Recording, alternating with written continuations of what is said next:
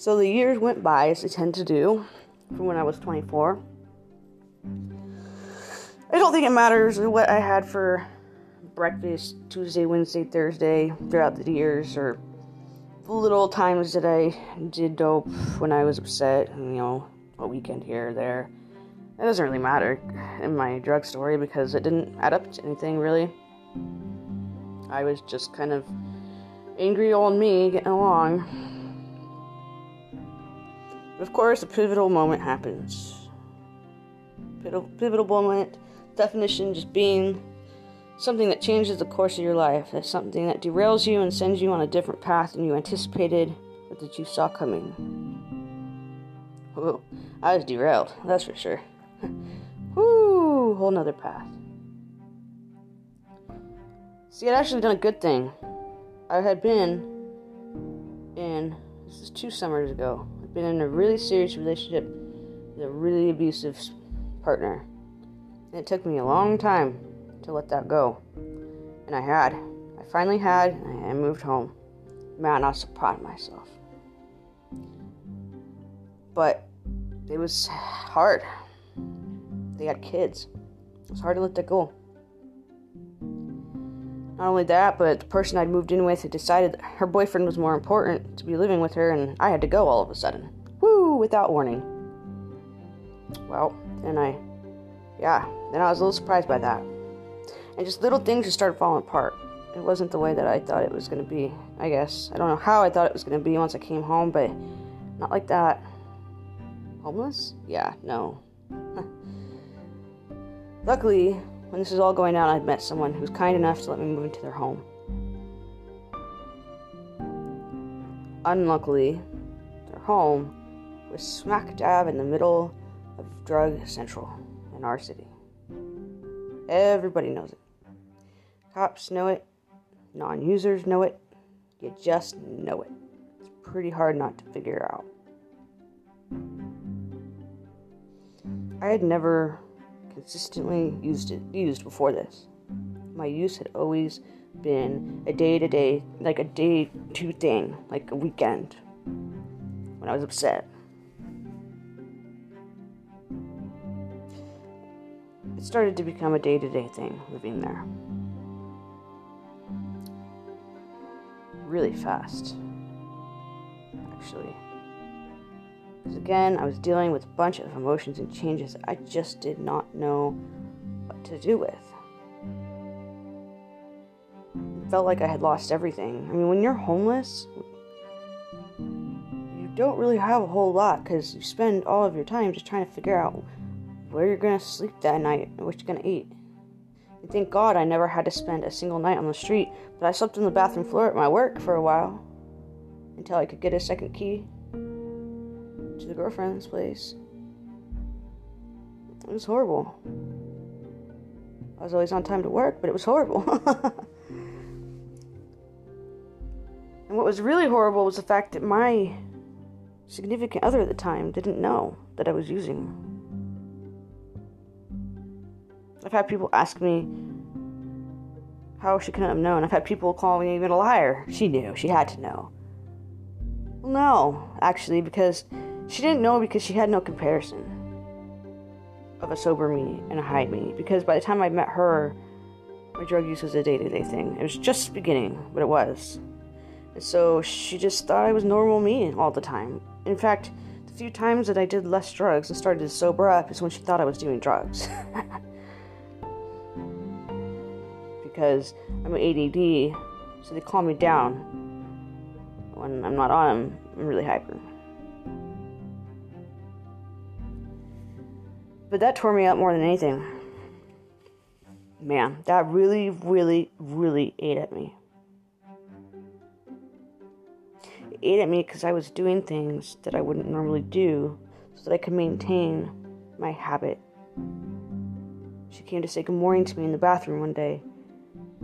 I was using, trying to, and I jumped up and I screamed at her, slammed the door. Because in my mind, it was better that she'd be mad at me that I screamed at her for no apparent reason at all, than her know that I was in the bathroom doing drugs.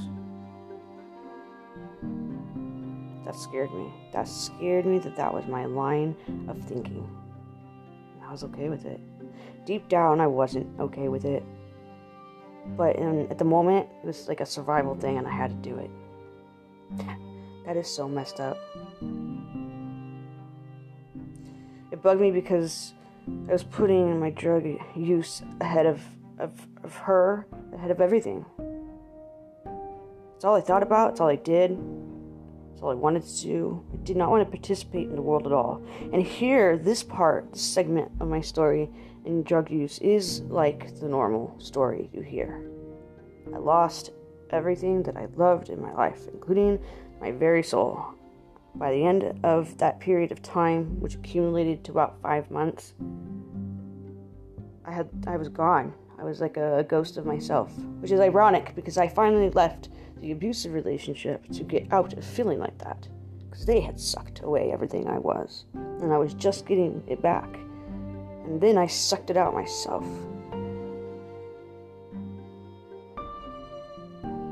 But it all left. I became too sick.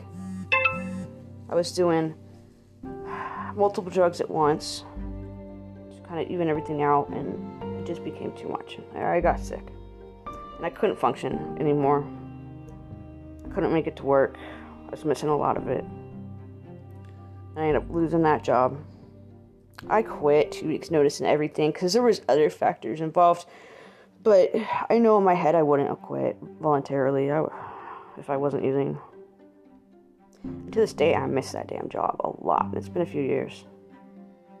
It was my dream job. I loved it. I was good at it. I was respected. Let me tell you what, you're not respected working at Subway. no offense, Subway. But it's more of just saying, like, you know, working at a sandwich shop or fast food chain.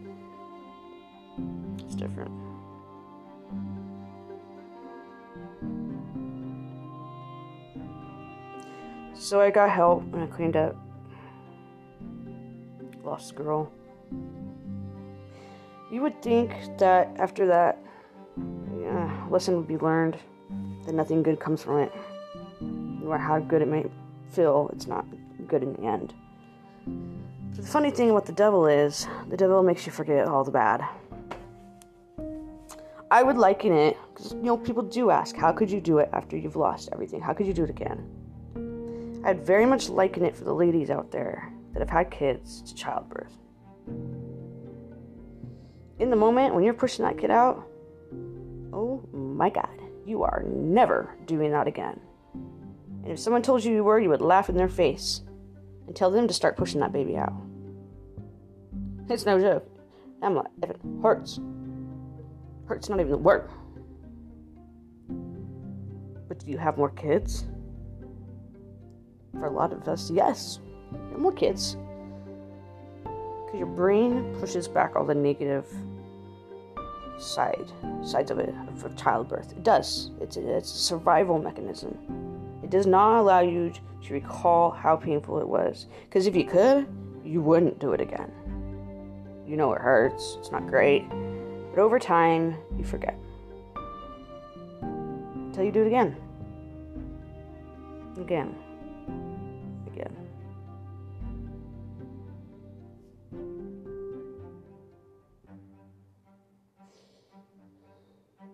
I really thought when I got clean this last time that I had a shot. I was on new medications that helped for quite a while. Really helped. Really happy. I got really stable.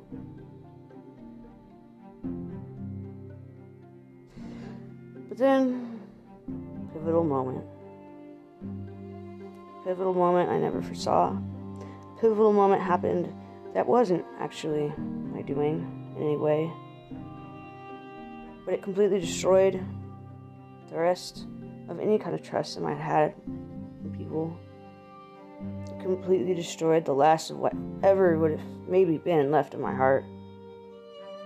Blindsided me so hard. So, what, ladies and gentlemen, do I do I'm bleeding out on the floor? Always do? Pick up that goddamn duct tape. Remember, ladies and gentlemen, the most important thing about being a functioning addict is to get some sleep. So, with that, get some sleep. Good night.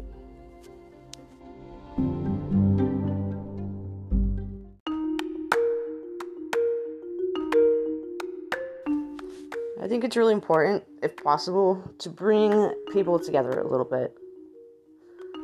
Non user and a user. Together, having a better mutual understanding of one another, I guess. I mean, you start out non user, so I feel like a user knows what that's like.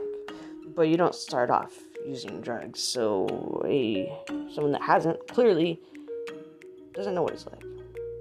Good for you. Really nice. But I've heard the argument a lot of you can just not pick up. You can just not take your hands and physically pick up the substance and use it. You're right. You're right. I can just not every day wake up and do what I do. I could handcuff my hands to the bed or sit on them, or I could just not physically move them towards the substance. What a nice, pretty little freaking present that is, all wrapped up in a cute little box and a bow. Just don't pick it up, you'll be fine.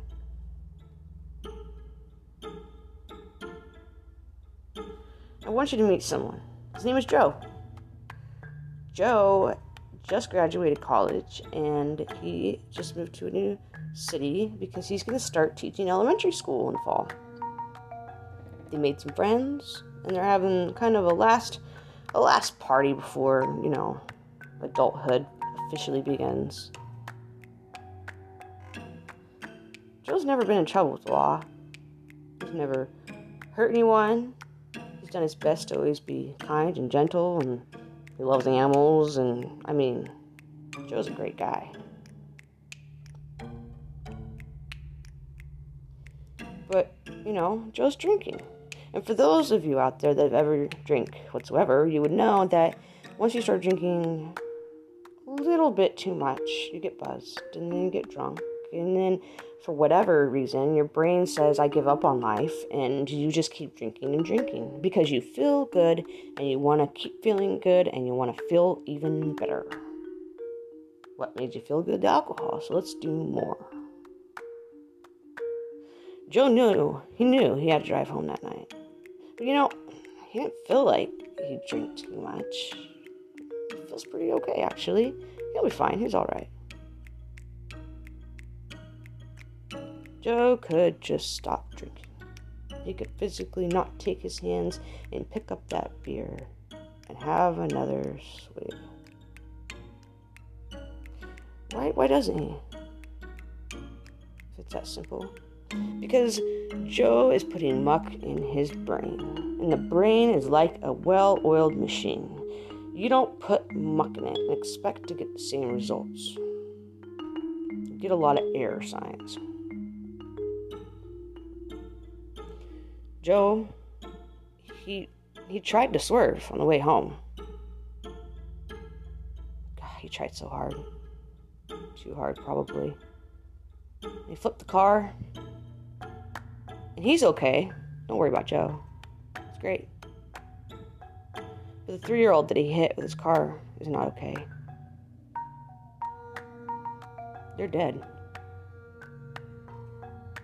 They were just trying to run out into the street and grab their ball real quick. Playing fetch with the dog. And their, their little life is gone forever. Because of who? And whose actions? Mr. Joe's. Is he is he responsible, Mr. Joe? Yeah. He will be held solely responsible for his actions. Cause he could have what?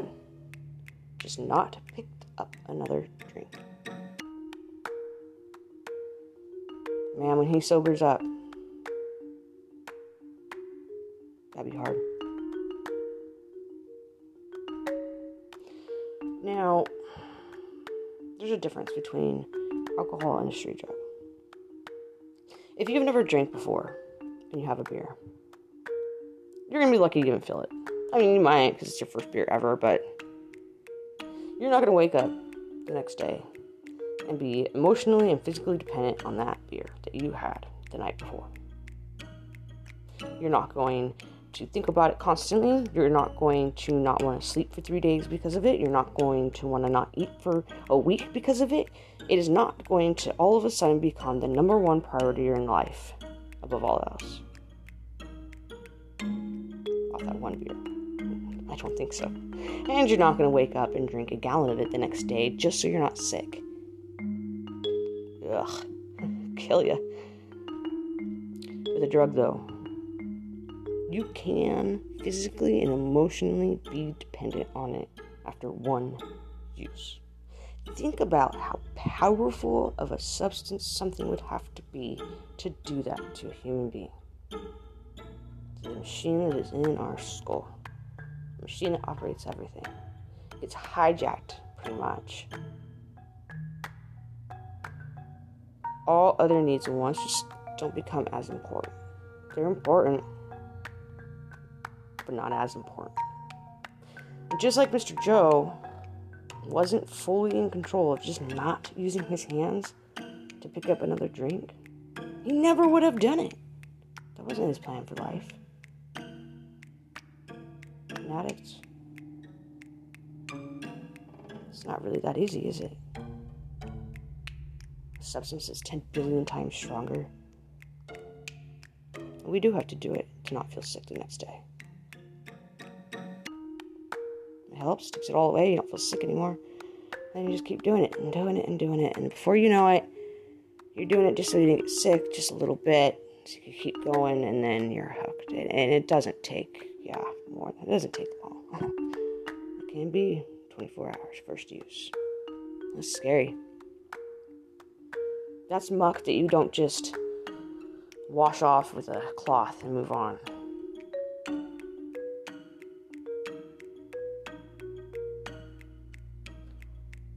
Can take just the perfect storm in someone's life, or a celebration, or a life achievement. Either or, you put something in your body and you made choices you didn't ever intend making. They can be big, like Mr. Joe, or they can be little, like missing an appointment. That happened today. Either way, you are not going to be 100% the same person that you are without that muck in your brain. It is absolutely impossible. Mr. Joe is a perfect example. Probably the most beautiful example I can think of. The closest thing that I can say to at least shine some little light on the subject and help somebody that's never used to understand.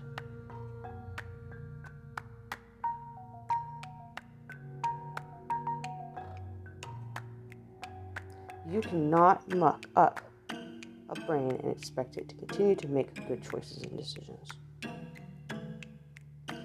Drugs just hijack everything. And if you want to continue to try to live a normal life, you have to do them even more. It sounds ridiculous, like, wouldn't you do it less? No, you have to do it more because life doesn't allow you to take a week off of work to quit and be sick. And good luck going to work coming down. Let me know how it goes. Possible. I did it for one day once, and I can tell you I could never do it again. And I couldn't have done it two days in a row. So we keep using to just get up every day and get to our job. We're not using anymore to feel better and better and better because you don't really feel better anymore. You're using to just get up and do the same shit that everybody else does. Instead of a cup of coffee in the morning, you do your freaking drugs. Tomato effing tomato.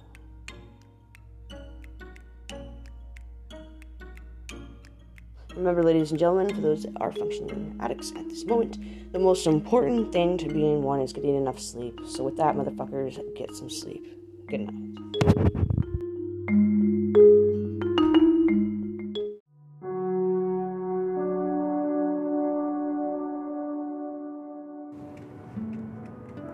I want to talk about tough love for a moment. One of the biggest reasons that addicts are addicts because they feel alone. If you look at their backstory, a lot of them have a story of family abandonment. They don't have family anymore. For whatever reason that may be. Or they have a hard time connecting with others. So you have family though. The one thing that I've noticed is always preached and taught in treatment shows or advice to family is to set a, a hard line. The hard line being tough love. You do this, this, this, or this, or we're gonna cut you off indefinitely, forever. Never hear from me again. number one, how can you do that to somebody you love? But but number two, you, you know what an addict is gonna do? You know what we're gonna do? We're gonna go get a, a bigger bag and just do more to cover up the fact that we're that big of a piece of shit that our family is, is threatening to never talk to us again, or our friends, or whoever it is that we love and look up to and desire to have in our lives. We're gonna fill that gap up, aren't we? Yes, sir. See, people that have that mindset, number one, have never done drugs. number two, probably live in a nice white picket fence lifestyle. But number three, believe that the drug is the solution to everything. Quitting it is the solution to everything. How can one single thing be the solution to everything? Sober or not, plenty of things happen in my life that are shit.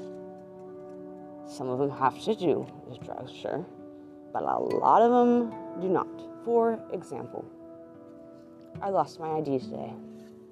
I went to cash my paycheck and realized it was not in my wallet. Where is it? Where's my ID? I don't go to the bar, I don't buy smokes. There's no reason for it to be out of my wallet. But it was. Nothing else, but that was. So I called a friend because I was in a panic.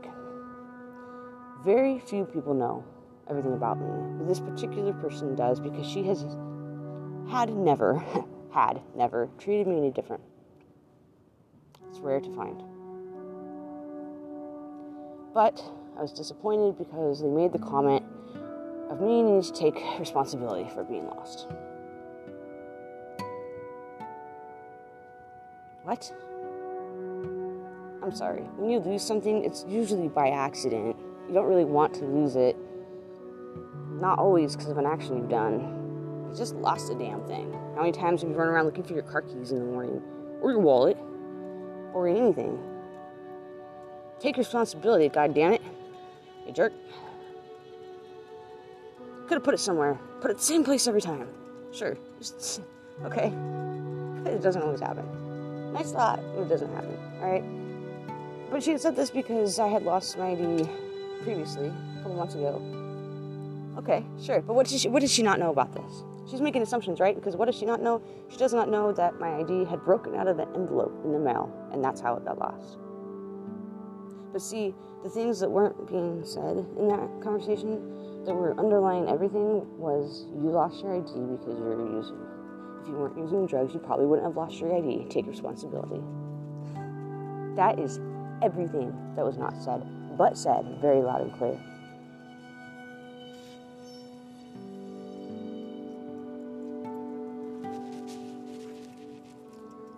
All my life I've strived to check boxes. Call it my tough love chart. I always thought that if I had a steady job for a while, stayed out of jail, quit drugs, you know, didn't do anything crazy, that my family would welcome me back into their lives with open arms, and that I would be invited to Christmas again and Thanksgiving again, and all the holidays I currently spend completely and utterly alone check those boxes, and it'd be okay. Again, one solution for everything. The problem is, is I checked all those boxes. They don't know I use, okay? They don't. They think I'm clean. So as far as they know, I have a fancy apartment in the best part of town with a stable job. I actually work at a recovery center. We're not going to go into that just yet. But this is what they know. I have two cats that I adore, that I take care of, more than take care of. I'm gonna walk right now with one of them in the freezing December air. They don't care. I checked all the boxes. I did my part. But guess, guess who didn't do theirs and what didn't change? There was no reunion. I have not been invited to anything at all. It's almost Christmas. Almost Christmas, and I'm going to be alone for it. Thank God I have my cats. I'm used to it at this point, but still. So that wasn't the solution. That one thing wasn't the solution to everything. That wasn't. See, there's a lot of factors to being human. There's a lot of complications that sometimes we can face and can't face. For them, they probably can't face it. There's other reasons that they cut me off beyond that. But that's the one they hid behind. It's the easiest, the most glaring one drugs. It's a problem with tough love. I just see. I don't understand why. Why can't you text? If you have an addict in your life and you've cut off, why why can't you text them? Snail mail them. Send them an email even. Call them. Why can't you ask them how they're doing? You feel justified in, in not doing those things because it's what you're taught. You think that's the solution. That's what they say to do. If you don't trust them, just don't have them in your home if you think they're going to steal your shit. If you don't think you can be around them, don't be. But that doesn't mean, again, that you can't send them a, uh, a card. You can't call them and ask them how they're doing. So ask yourself the other factors that you're doing what you're doing. Get real with yourself. Take responsibility with yourself.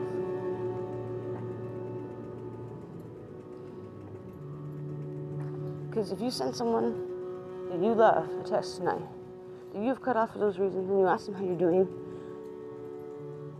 instead of them going and getting a bigger bag to stuff in that hole, they might actually not. They might not stick a needle with a little too much in their arm as the blood runs out, push it in their vein and overdose and die because they miss you that much. All you could have done is just said, How are you doing? And I'm as graphic as possible because you need to understand that pain is real. I don't need to teach this to other addicts. We know. We feel it in our hearts as we listen to this, as I talk about this, I feel it in my heart. You know how we get sober? We get things in our lives that we're afraid to lose.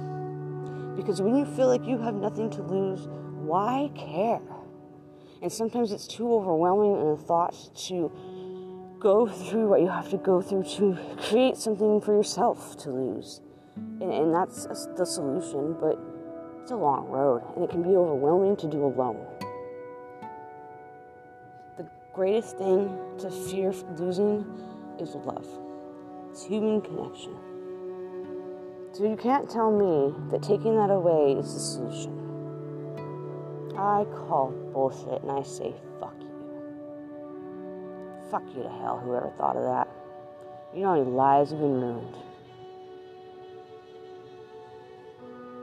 So reach out to those that you know and that you love. I have a lot of things that I'm scared to miss or lose now. That's why I keep myself together like I do. Have I quit using? No, no. But I will say that it's not a priority anymore. It's not a do or die. I can't not picture myself quitting. If it becomes, in a way, something that starts to mess with what I prioritize, then it will be gone. It will no longer fulfill its purpose. And I, I do hope that day comes. But you know, if my family even started inviting me to stuff, I wouldn't want to be high around them. I want to be able to feel that and be 100% a part of that. It would mean a lot. Some motherfuckers, the most important a functioning addict is to get enough sleep. So with that, get enough sleep.